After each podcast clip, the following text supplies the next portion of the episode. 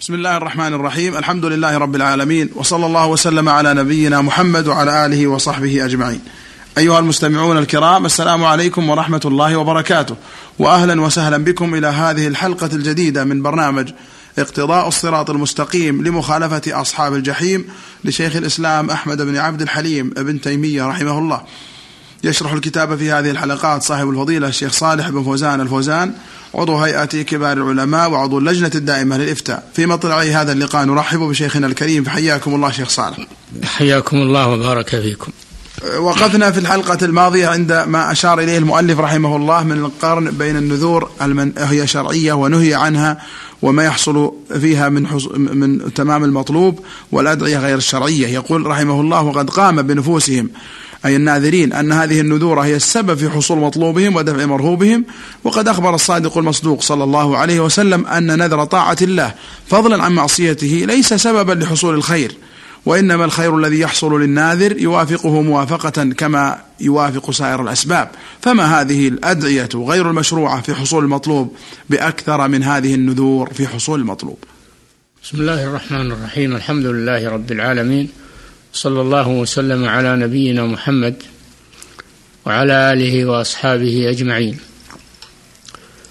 لا زال الشيخ رحمه الله مستمرا في بيان أن الأسباب وحدها لا تقتضي مسبباتها وإنما هذا بيد الله سبحانه وتعالى. وضرب لذلك مثلا بالنذر. النذر قال النبي صلى الله عليه وسلم إنه لا يأتي بخير. يعني لا يجلب خيرا ولا يدفع شرا, شرا وإنما هو سبب من الأسباب. فكيف بغيره من أنواع الأسباب التي يفعلونها عند القبور وعند الأضرحة ويظنون أنها هي الأسباب المشروعة التي تحقق لهم ما يريدون؟ نعم. قال رحمه الله بل تجد كثيرا من الناس يقول إن المكان الفلاني أو المشهد الفلاني أو القبر الفلاني يقبل النذر. بمعنى أنهم نذروا له نذرا إن قضيت حاجتهم وقضيت. نعم من غرورهم وإملاء الله لهم وتغرير الشيطان بهم أنهم يقولون المحل الفلاني يقبل النذر. لماذا؟ لأنهم جربوا هذا بزعمهم وأنهم نذروا للقبر الفلاني فحصل لهم مطلوبهم. ولم يعلموا أن النذر الصحيح أن النذر الصحيح النذر لله لا يجلب خيرا ولا يدفع شرا بذاته. إن النذر لا يأتي بخير كما قال الصادق المصدوق صلى الله عليه وسلم. فكيف بدعاء غير الله والذبح لغير الله والنذر لغير الله؟ هذا لا يحقق مطلوبا. ولا يدفع مرهوبا. لكن لو حصل شيء من ذلك فإنما هو موافق لقضاء وقدر. كما أن السبب لا يحقق الأشياء بذاته. وإنما إما إن كان سببا صالحا فقد يحقق الله به المطلوب. وإن كان سببا فاسدا فإن الله لا يحقق به المطلوب. نعم. كما يقول القائلون الدعاء عند المشهد الفلاني أو القبر الفلاني مستجاب بمعنى أنهم دعوا هناك مرة فرأوا أثر الإجابة. كما سبق أن عباد القبور لا يعتمدون على برهان ولا على دليل وإنما يعتمدون على شبهات. قال فلان وقال فلان ورأى فلان في المنام كذا وكذا وما أشبه ذلك من الحكايات والمخرقات الباطلة. فهم لا يعتمدون إلا على مثل هذه الترهات فيقولون المكان الفلاني يقبل النذر المكان الفلاني يقبل الدعاء فيه. وما أشبه ذلك.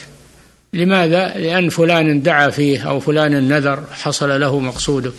حصول المقصود كما سبق وتكرر أنه ليس دليلا على صحة الوسيلة وصحة السبب الذي الذي فعله العبد. وإنما هو بقضاء الله وقدره وابتلائه للعباد. نعم. صلى الله إليكم. قال رحمه الله بل إذا كان المبطلون يضيفون قضاء حوائجهم إلى خصوص نذر المعصية مع أن جنس النذر لا أثر له في ذلك لم يبعد منهم إذا أضاف إذا أضافوا حصول غرضهم إلى خصوص الدعاء بمكان لا خصوص له في الشرع. نعم. الأدعية الشرعية لها أمكنة ولها أزمنة أفضل من غيرها. فمثلا الدعاء في آخر الليل وقت النزول الإلهي أرجى من الدعاء في غيره. الدعاء في ساعة في يوم الجمعة الدعاء في رمضان وفي ليلة القدر في هذه الأزمنة أرجى. وكذلك الدعاء في المسجد الحرام وفي المسجد النبوي والدعاء في المسجد الأقصى. الأمكنة التي جعلها الله فاضلة على غيرها. هذه أمكنة والدعاء في المساجد عموما وبيوت الله عز وجل هذا أرجى للقبول.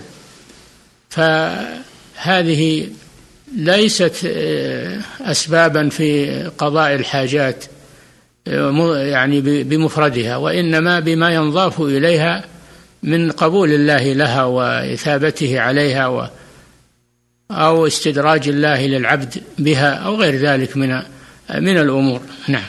قال إذا كان المبطلون يضيفون قضاء حوائجهم إلى خصوص نذر المعصية مع أن جنس النذر لا أثر له في ذلك لم يبعد منهم إذا أضافوا حصول غرضهم إلى خصوص الدعاء بمكان لا خصوص له في الشرع لأن جنس الدعاء هنا مؤثر فالإضافة إليه ممكنة بخلاف جنس النذر فإنه لا يؤثر.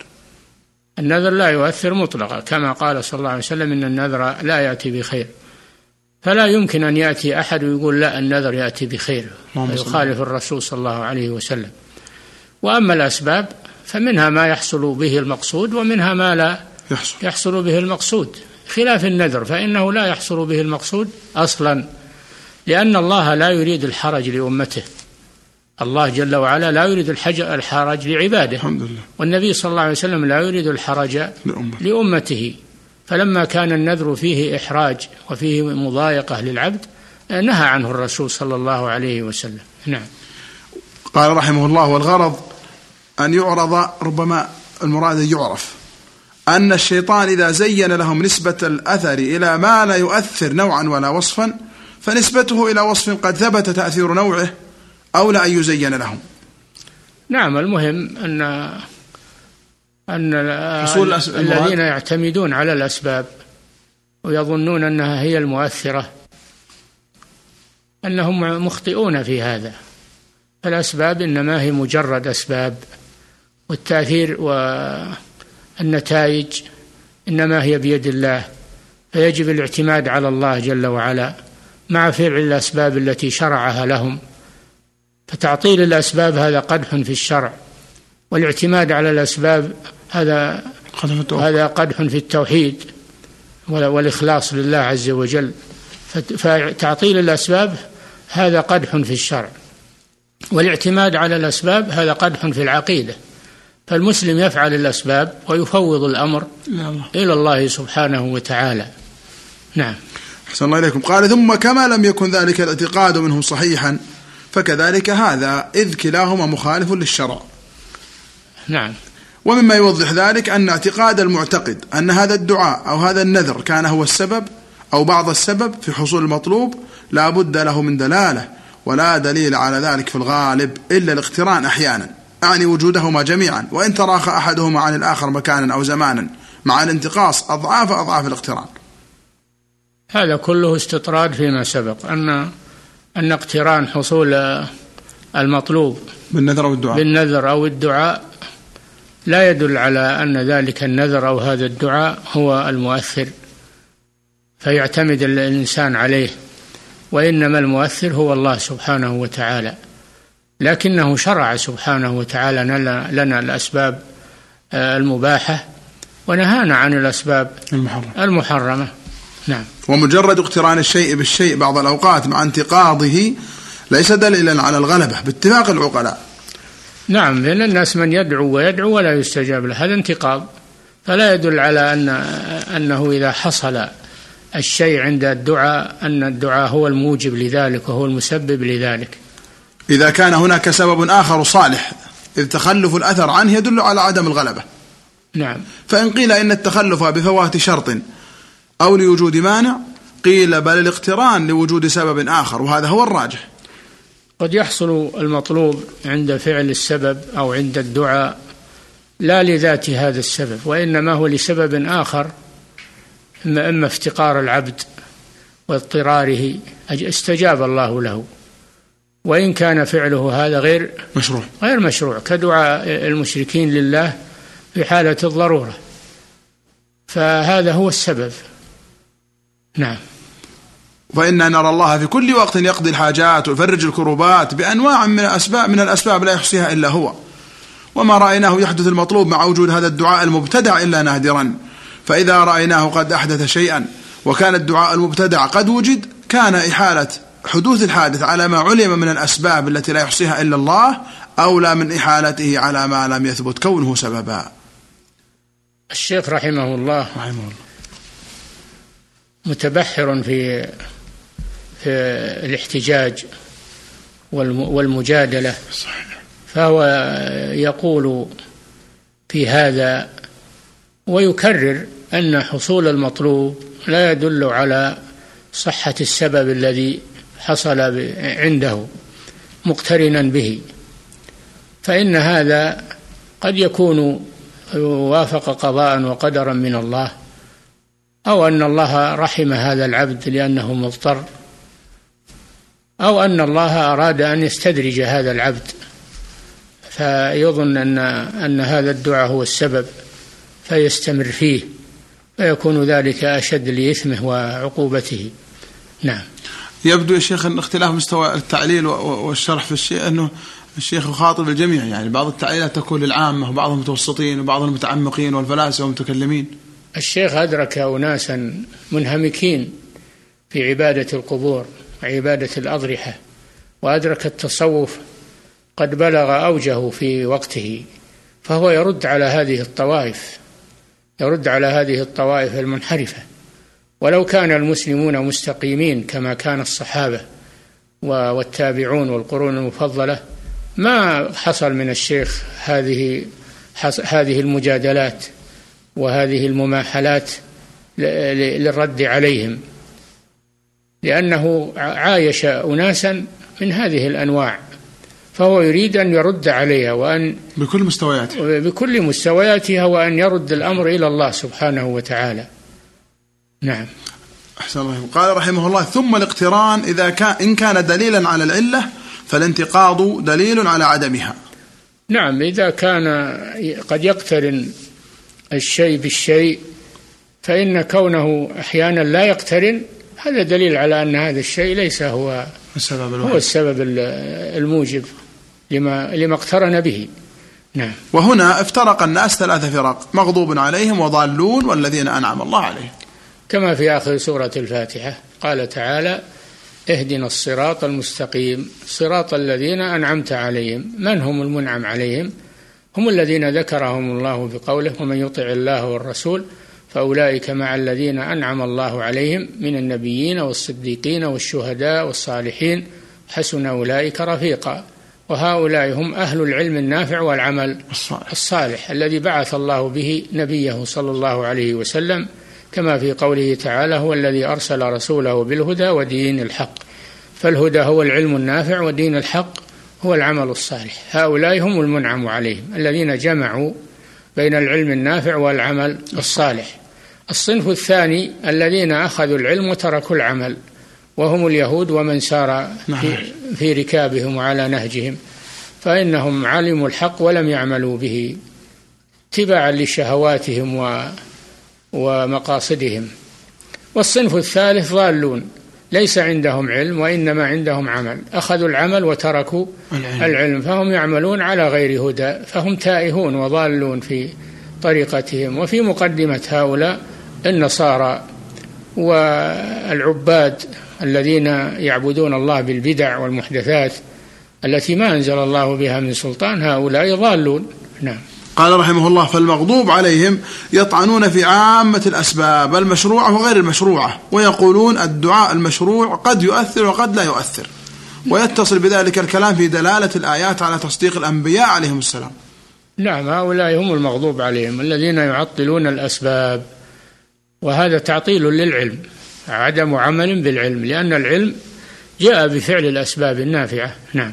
والضالون يتوهمون من كل ما يتخيل سببا وإن كان يدخل في دين اليهود والنصارى والمجوس وغيرهم والمتكايسون من المتفلسفة. يحيلون ذلك على أمور فلكية وقوى نفسانية وأسباب طبيعية يدورون حولها لا يعدلون عنها. هم على طرفي نقيض المغضوب عليهم والضالون. فالمغضوب عليهم يبالغون في تعطيل الأسباب. والضالون يبالغون في الأسباب ويتخذون كل شيء من الأسباب ويظنون أنه نافع وأنه مفيد ولو لم, ولو لم يشرعه الله سبحانه وتعالى. أما أهل الحق فإنهم يجمعون بين الأمرين بين فعل الأسباب مع التوكل على الله واعتقاد أن المؤثر هو الله. هو والجالب للخير والدافع للشر هو الله سبحانه وتعالى. نعم. قال فأما المهتدون فهم لا ينكرون ما خلقه الله من القوى والطبائع في جميع الأجسام والأرواح. إذ الجميع خلق الله. لكنهم يؤمنون بما وراء ذلك من قدرة الله التي هو بها على كل شيء قدير. أما أهل الحق فإنهم بخلاف الطائفتين المغضوب عليهم والضالين. الذين عطلوا الأسباب والضالون الذين اعتمدوا على الأسباب. آه، فأهل الحق يقولون هناك أسباب خلقها الله أو أمر بها. هناك أسباب خلقها الله جل وعلا أو أمر بها. لابد من أخذها ولكن لا يعتمدون عليها في حصول النتائج وإنما يعتمدون على الله فيجمعون بين فعل الأسباب والتوكل على الله جل وعلا في حصول المطلوب. نعم. قال لا ينكرون المهتدون هم لا ينكرون ما خلقه الله من القوى والطبائع في جميع الأجسام لكنهم يؤمنون بما وراء ذلك من قدرة الله التي هو بها على كل شيء قدير ومن أنه كل يوم هو في شأن ومن أن إجابته لعبده المؤمن خارجة عن قوة نفسه وتصرف جسمه وروحه وبأن الله يخرج العادات يخرق العادات لأنبيائه لإظهار صدقهم ولإكرامهم بذلك ونحو ذلك من حكمه. نعم أهل الحق يؤمنون بهذا من أنه لا بد من فعل الأسباب. وإن حصل شيء بدون فعل سبب فهو من الخارق من الخارق للعادات التي يجريها الله سبحانه وتعالى لأنبيائه معجزة أو لأوليائه كرامة أو لأعدائه من باب تسليط الشيطان عليهم. نعم. وكذلك يخلقها لأوليائه تارة لتأييد دينه بذلك وتارة تعجيلا لبعض ثوابهم في الدنيا وتارة إنعاما عليهم بجلب نعمة أو دفع نقمة ولغير ذلك. نعم هذه هي الكرامات والمعجزات. يجريها الله إما لحجة في الدين وإما لحاجة في الدنيا. بالمسلمين إما لحاجة بالمسلمين ففيها نفع لهم نفع لهم من جهة قوة الإيمان ونفع لهم بما يدفعون به حاجتهم وضرورتهم من ما يجريه الله لهم مما لم يسبق له نظير. فهذه هي الكرا هذه هي المعجزات. والكرامات التي يجريها الله ويخرق بها العادة ويوجد الشيء بغير سبب فالله على كل شيء قدير. كما لما لما أمر لما أخبر الله زكريا عليه السلام أن الله سيعطيه ولدا فنادته الملائكة وهو قائم يصلي في المحراب أن الله يبشرك بيحيى. قال عند ذلك ربي أنا يكون لي غلام وقد بلغني الكبر. قال الله له كذلك الله يفعل ما يشاء. يفعل ما يشاء. ما يشاء. قال الله كذلك. الله يفعل ما كذلك يعني هذا من غير سبب. لكن الله يفعل ما يشاء. ولما آه، بشرت الملائكة مريم عليه السلام بأن الله سيهب لها ولدا آه، وهو عيسى عليه السلام قالت أنا يكون لي ولد ولم يمسسني بشر؟ قال كذلك. الله يخلق ما يشاء. الله جل وعلا هو الذي يخرق الأسباب إما لمعجزة وإما لكرامة لحجة في الدين أو لحاجة بالمسلمين نعم. حسن الله إليكم. قال رحمه الله ويؤمنون أي المهتدون يؤمنون بأن الله يرد بما أمرهم به من الأعمال الصالحة والدعوات المشروعة يرد ما جعله في قوى الأجسام والأنفس ولا يلتفتون إلى الأوهام التي دلت الأدلة العقلية أو الشرعية على فسادها. ولا يعملون بما حرمته الشريعة وإن ظن أن له تأثيرا. المؤمنون يأخذون بالأسباب النافعة ويقتصرون عليها أما غير المؤمنين فيأخذون بأي سبب ولو لم يكن مشروعا. وهذا لقلة إيمانهم أو لضعف إيمانهم. فهم بين طرفي نقيض. هؤلاء يأخذون بكل سبب وإن حرم. وإن كان محرما أما المؤمنون فيأخذون بالأسباب النافعة ويتركون الأسباب المحرمة ويقنعون بذلك. نعم. وأما العلم بغلبة السبب فله طرق في الأمور الشرعية كما له طرق في الأمور الطبيعية منها الاضطرار. فإن الناس لما عطشوا وجاعوا على عهد وجاعوا على عهد رسول الله صلى الله عليه وسلم فأخذ غير مرة ماء قليلا فوضع يده الكريمة فيه حتى فار الماء من بين أصابعه صلى الله عليه وسلم. هذه معجزة للرسول وهي لحاجة بالمسلمين لما احتاجوا إلى الماء وهم كثيرون والماء قليل أجرى الله على على يد رسوله صلى الله عليه وسلم أن أن بارك في الماء. فوضع يده صلى الله عليه وسلم في الماء القليل فجعل الماء يفور من بين أصابعه حتى صدر الجيش كله وتطهروا ورووا وأخذوا المياه في رحالهم. هذا لحاجة بالمسلمين وهو وهو معجزة للرسول صلى الله عليه وسلم. وإن كان من غير سبب من غير سبب ظاهر وإلا هو له سبب خفي. الله جل وعلا هو الذي جعله. نعم. ووضع يده الكريمة في الطعام وبرك فيه حتى كثر كثر حتى كثر كثرة خارجة عن العادة. وهذا في قصة الخندق لما صنعت أم سليم رضي الله عنها رأت في وجه النبي صلى الله عليه وسلم الجوع فقامت وعملت لها طعاما يسيرا. ثم أرسلت ابنها آه، أرسلت ابنها أنس رضي الله عنه خادم الرسول إلى الرسول فدعاه. فلما جاء ورأى الطعام قال لأنس اذهب ادعو القوم. قوم يحفرون في الخندق كثيرون وهو طعام قليل. فوضع صلى الله عليه وسلم يده في الطعام فصدروا عن آخرهم وشبعوا. هذا لحاجة بالمسلمين. هذه معجزة لحاجة بالمسلمين. نعم. فإن العلم بهذا الاقتران المعين يوجب العلم بأن كثرة الطعام الماء والطعام كانت بسببه صلى الله عليه وسلم علما ضروريا. كما يعلم أن الرجل إذا ضرب بالسيف ضربة شديدة صرعته فمات أن الموت كان منها بل أوكد. فإن العلم بأن كثرة الماء والطعام ليس له سبب معتاد في مثل ذلك أصلا. مع أن العلم بهذه المقارنة يوجب علما ضروريا بذلك. الأسباب منها ما هو ظاهر يراه الناس ومنها ما هو خفي ومن ذلك السبب المعجزة آه، في تكثير الطعام وتكثير آه، الشراب والماء. هذا سببه خفي لكن له سبب من الله سبحانه وتعالى. سببه كما قال الله جل وعلا ألا إن أولياء الله لا خوف عليهم ولا هم يحزنون الذين آمنوا وكانوا يتقون فسببه التقوى والإيمان. نعم. وكذلك لما دعا صلى الله عليه وسلم لأنس بن مالك رضي الله عنه أن يكثر الله ماله وولده فكان نخله يحمل في السنة مرتين خلاف عادة بلده ورأى من ولده وولد ولده أكثر من مئة فإن مثل هذا الحادث يعلم أنه كان بسبب ذلك الدعاء.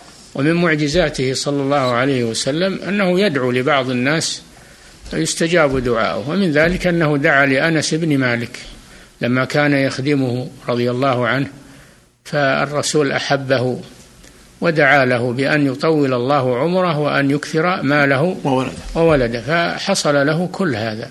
أطال الله عمره وأكثر من ولده وأكثر من ماله حتى رأى من أحفاده الخلق الكثير ببركة دعوة النبي صلى الله عليه وسلم. هذا سبب هذا سبب وهو دعاء النبي صلى الله عليه وسلم.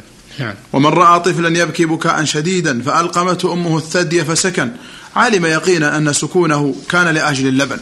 نعم وكذلك السبب ظاهر مثل إذا رأى الطفل يبكي من الجوع فألقمته أمه ثديها فسكت. هذا دليل على أن السبب هو إرضاعها ولدها ولدها نعم هذا وال... سبب ظاهر. نعم. والاحتمالات وإن تطرقت إلى النوع فإنها قد لا تتطرق إلى الشخص المعين. وكذلك الأدعية.